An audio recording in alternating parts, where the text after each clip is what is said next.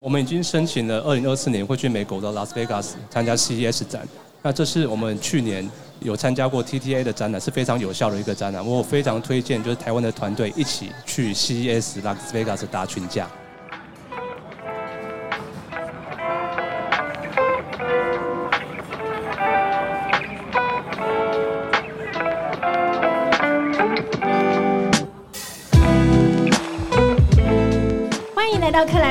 展览异想世界，我们将带你游遍全球第一手的展览，以及周边新奇好玩的猎奇故事。我旁边好像有三尊石雕，可以动一下吗？Hello，我们很高兴今天又来到二零二三的亚湾新创大南方，在现场我看到很多呃去年我们熟悉的面孔，很多好朋友又来到这里了。那当然也有一些第一次来到亚湾新创大南方 Meet Greater South 的。这个盛会哦。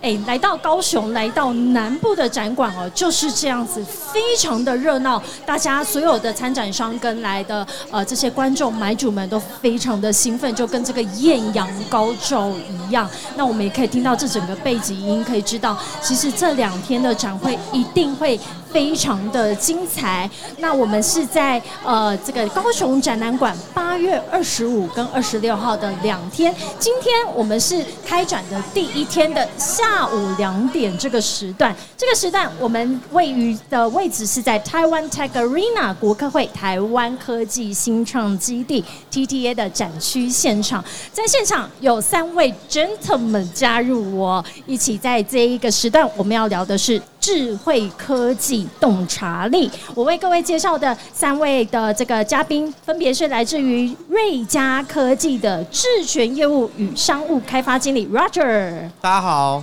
Roger 刚刚很忍不住啊，先为我们高歌了一曲，我们待会会请他再开金嗓。第二位邀请到的是毫米波 CEO B 本。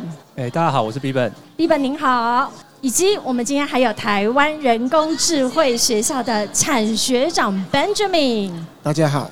Benjamin，那今天三位这个呃我们的来宾啊，要跟我们聊聊是智慧科技洞察力。我们知道，其实台湾的新创团队的能量非常非常的令全球引颈期盼。但是我们的这一些智慧科技可以应用到哪里去，以及我们现在有哪一些技术正在发展中？我们今天先开场，先邀请三位一一的为我们说明。首先，我要先邀请台湾人工智慧的产学长 Benjamin。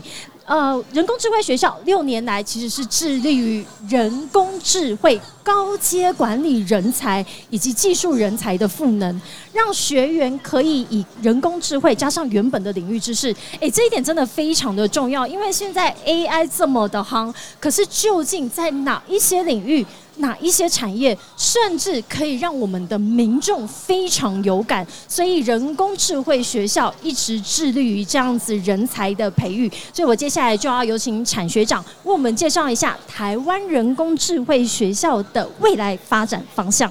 好，呃，各位来宾大家好啊，以及线上的那个收听的那个呃听众们，听众啊，也很欢迎大家来参听这样子克莱尔的展览的异想世界。呃，台湾人工智慧学校从二零一八年成立到现在已经六年的时间。那呃，对各位来讲，就是台湾人工智慧学校提供了人才赋能的一个管道。那很多人认为说，台湾人工智慧学校为产业界培养了非常多众多的人才。那这个人才呢，回到了公司，回到了企业，甚至自己自自行出来创业。包含在我们今天的这个密大南方的场地里面，也有人工智慧学校的校友自己出来前来创业。那很多人在问说，那下一步人工智慧学校要做什么？啊，那我们除了就是在这几年里面培养了呃经理人才，在这个人工智慧的赋能之外，也培养了很多工程师。那接下来呢，我们也做了对于这个。CEO、C 叉 O 这个阶级的一个董总专班的这个培训，那我们很相信，就是目前成功的案例都是这些呃企业广泛的将这些人才送到台湾人工智慧的受训之后，回去之后他们开始有 AI 的蓝图，开始有 AI 的逐逐渐的这些动作之后，让很多的这个呃不管是新创或是说一些企业里面的发展都起来了。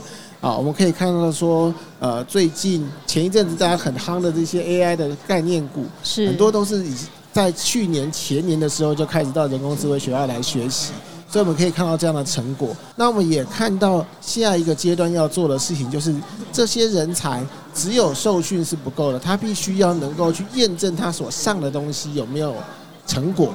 所以我们也预计要在今年年底、明年年初，我们要推出的人才能力的认证啊，这是第一个。那另外也符合今天看到这个 Meet 大南方的主题，我们不仅是要往中南部传产，然后下一步我们也会有这个机会、有这个展望，会往海外，尤其是我们这些东南亚的这些国家，我们有非常多的台商在外面征战，他们也希望他们。在地的员工或者在地的能够接受这样的训练，所以呃，总结来说，人才的能力认证以及海外。台商的这些培训，也都是我们下个阶段要发展的目标。蔡学长，其实我们台湾的人才不是只有我们台湾的产业非常需要，而是是全球都来抢人才，对不对？是是是。所以这个台湾人工智慧学校更扮演着一个使命哦，就是要把有人工智慧的这样的人才，而且可以跟产业。跟我们的呃企业去做对接，重点是我们说不定还可以把它复制到去让我们的全球这样子的对于 AI 的人才的这个呃需求量非常大的同时呢，我们就扮演了一个非常重要的一个赋能的一个角色。对对对，是。那接下来呢是要邀请到毫米波的 B 本哦，那你们的核心价值是以创新算法技术，在不侵犯隐私的情况下进行感知。这一次你们带来的智能车舱监控。毫米波雷达模块解决方案，耶！我念对了。来跟我们介绍一下，这是一个什么样子的服务，以及它有什么特点呢？那个过去大家对毫米波的概念就是应用在五 G 嘛，对不对？然后五 G 大家都使用手机，那应该印象就是说毫米波五 G 的手机它的传输速度都很快。那其实大家都不知道是说毫米波雷达还可以应用在一个感测技术。那现在大部分的感测技术都是使用摄影机作为感测技术。但是摄影机呢，其实用在呃抓超速照相啊，或者是抓说呃去在事后去调录影画面出来，这个是很有用。嗯。但是如果把摄影机装在你的家里面，又装在医院，或装在病房，或装在车里面，大家其实是很排斥的，因为这会侵犯到你的隐私权。所以说呢，在这个时候呢，我们团队就是很努力的，就用四年的时间开发出一套很厉害的技术，叫毫米波雷达感测技术。它意思就是把毫米波雷达当成一个 sensor。然后它去去侦测人的行为、人的呼吸、心跳。那为什么我们应用在智能车舱里面呢？在智能车舱里面是要感谢，就是说，呃，全世界各国政府的努力，因为孩童的安全是各国政府很重视的。然后在欧盟、美国跟日本这三个主要的先进国家的区域，特别是欧盟，它主导了一个技术，就是孩童遗留的感测器。在二零二五年之后的新车，所有的汽车都必须安装一个。孩童侦测的感测器去侦测孩童没被遗留在车里面。那其实欧盟那边有统计，过去十年大概有两千多个儿童因为被遗留在车里面而造成死亡的一个动作。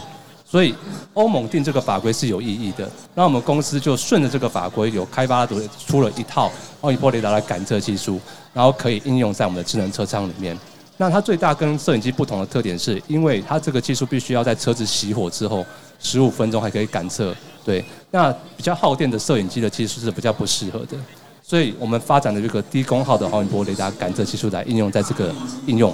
谢谢。那它一次可以检测多少人呢？嗯，呃，这就是我们独门的技术了。我们用一个感测器可以侦测五个人，然后同时可以显示五个人的呼吸、心跳。所以里面如果有五个婴儿的话，就可以检测出来。对，它可以侦测五个婴儿的呼吸、心跳，甚至有婴儿可能他健康状况不好，也可以通知给。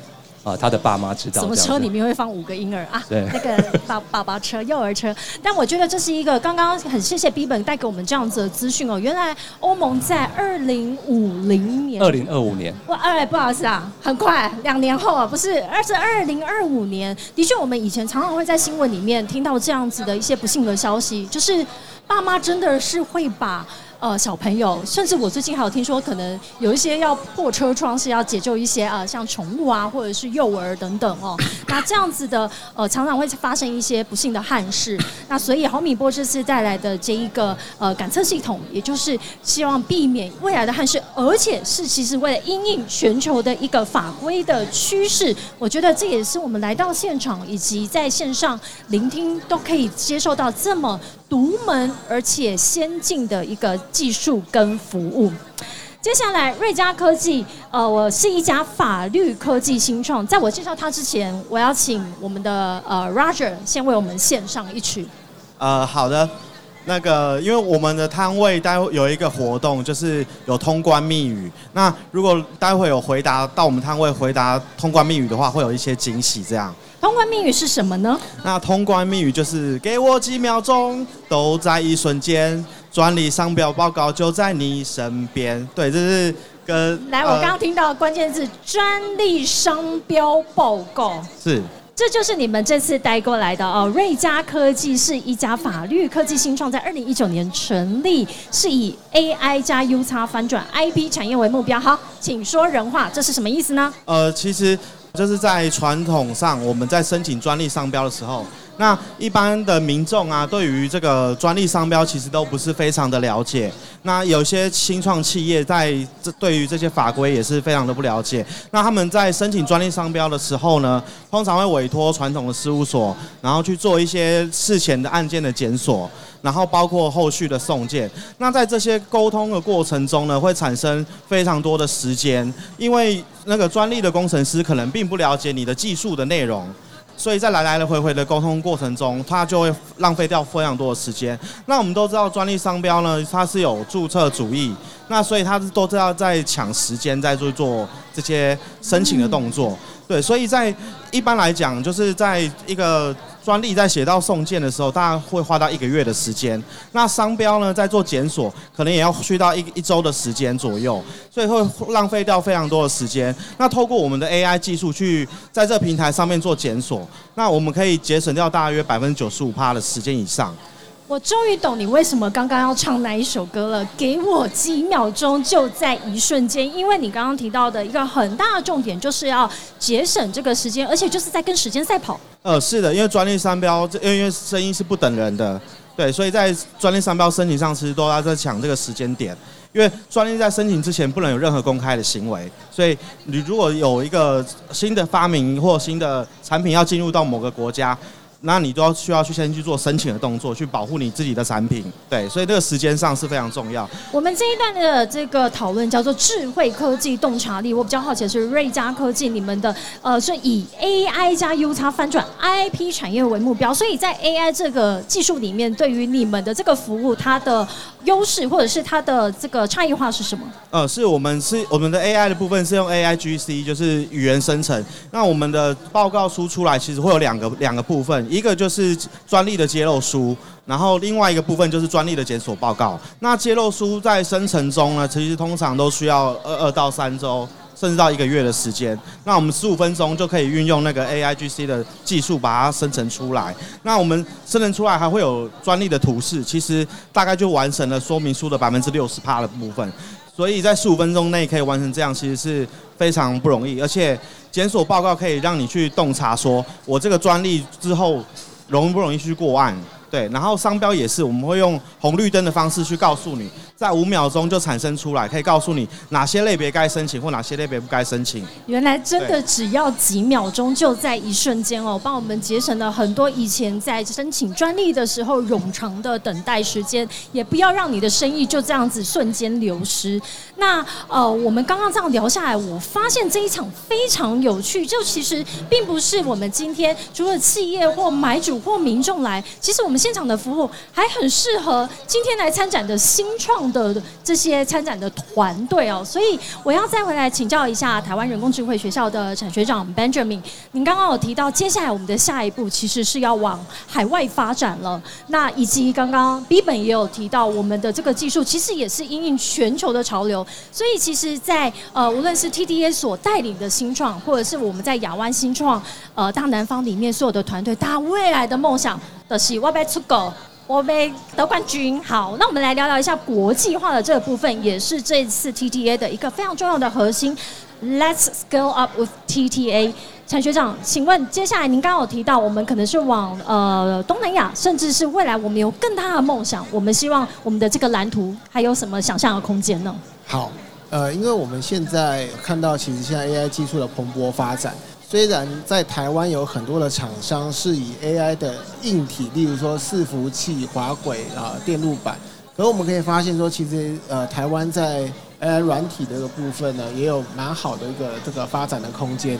那我觉得其实呃最好的方式就是这些新创以及这个我们的其实在大企业，大家一起是成为一个结盟的方式，一起去出海。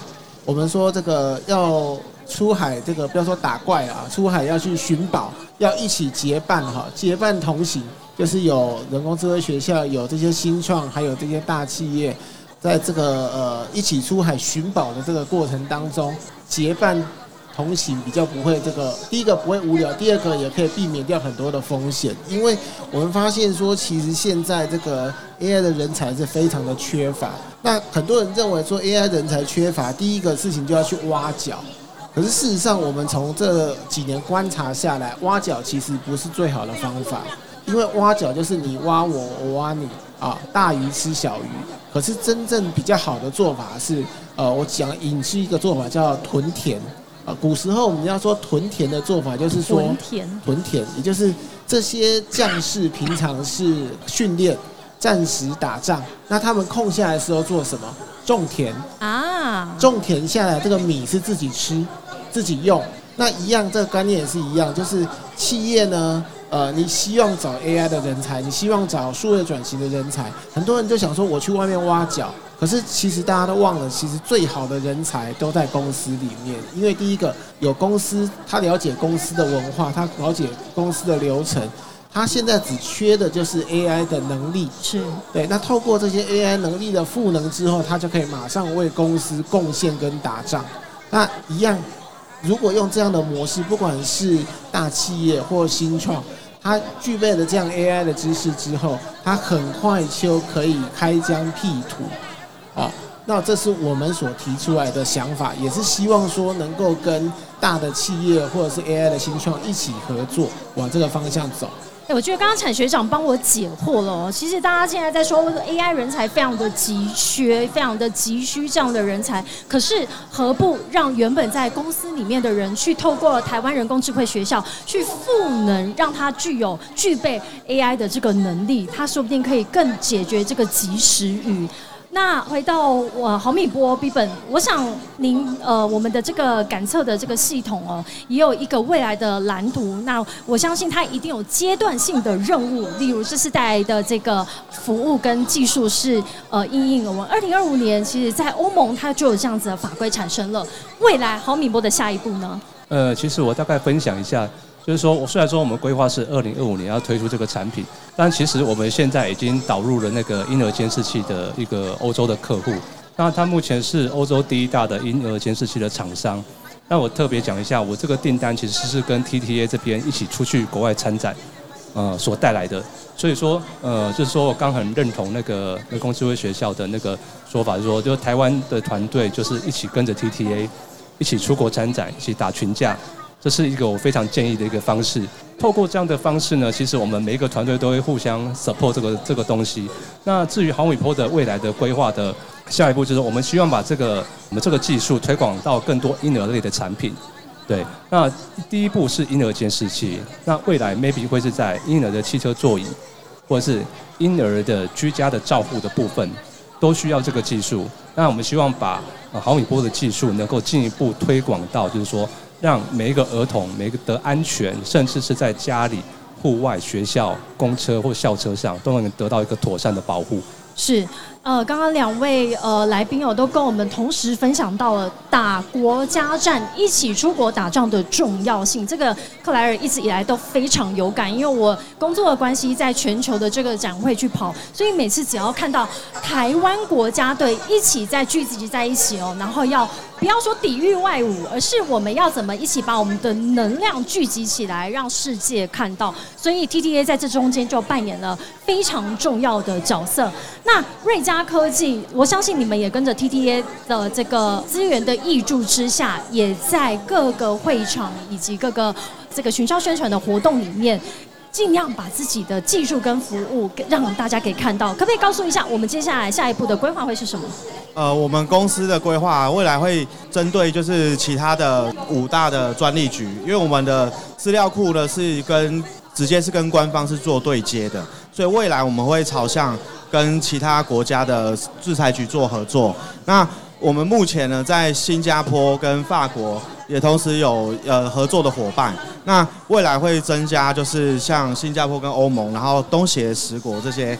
国家去迈进这样子，所以各位听到了，其实每一个新创团队，大家未来都是要往海外去发展。这也是为什么国科会台湾科技新创基地台湾 Tech Arena TTA 扮演非常重要的一个角色。新创团队很辛苦啦，哈，对不对？但是我们从零到一之后，从一到一百，就需要大家一起。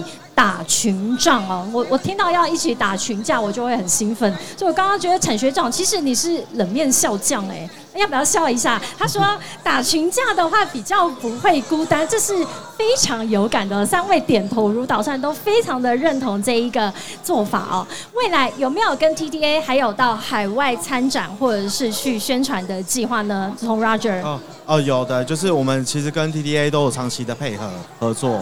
对，所以未来我们九月二十二号会在台南的 TTA 会举办一个 workshop 活动，那希望大家会来参加，这是免费的活动。哇，我回到台南了，我的故乡，所以大家到时候也可以去呃一起共襄盛举。B 们呢？呃，我们已经申请了二零二四年会去美国的 Las Vegas 参加 CES 展，那这是我们去年有参加过 TTA 的展览，是非常有效的一个展览。我非常推荐就是台湾的团队一起去 CES Las Vegas 打群架。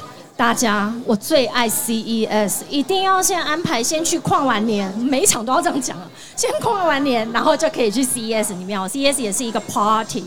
陈学长，最后有没有跟我们说一下？今年二零二三年的时候，正式在南部分校进驻了 TTA，那也就是展开了我们开始下一步往国际化的这条道路。那么，因为台湾人工智慧学校是一个非营利组织，那我们可以跟 TTA 一起配合。看 TTA 有希望说，如果到东南亚或其他，像日本啊，我们也都很乐意跟 TTA 一起合作。是的，所以在现场的好朋友、新创团队，或者是我们的企业买主们，甚至是在线上收听的我们的好朋友，都可以后续来跟我们瑞嘉科技、我们毫米波以及台湾人工智慧学校，去依据你的需求量身打造，以及帮助你更跨往国际。也希望我们一起跟着 TTA 打国家战，让台湾发光发热。这个时段，智慧科技洞察力，非常感。谢三位来宾的参与，欢迎你们来到克莱尔的展览异想世界。希望你们今天玩的开心。好，谢谢，谢谢，谢谢。我们下一个时段 Live Podcast 即将在明天 Day Two 的早上进行，所以希望我们所有的好朋友们，明天一定要再来到亚班新创大南方的第二天的展期，以及来到 TTA 的展区现场。我们下一集见喽，拜拜。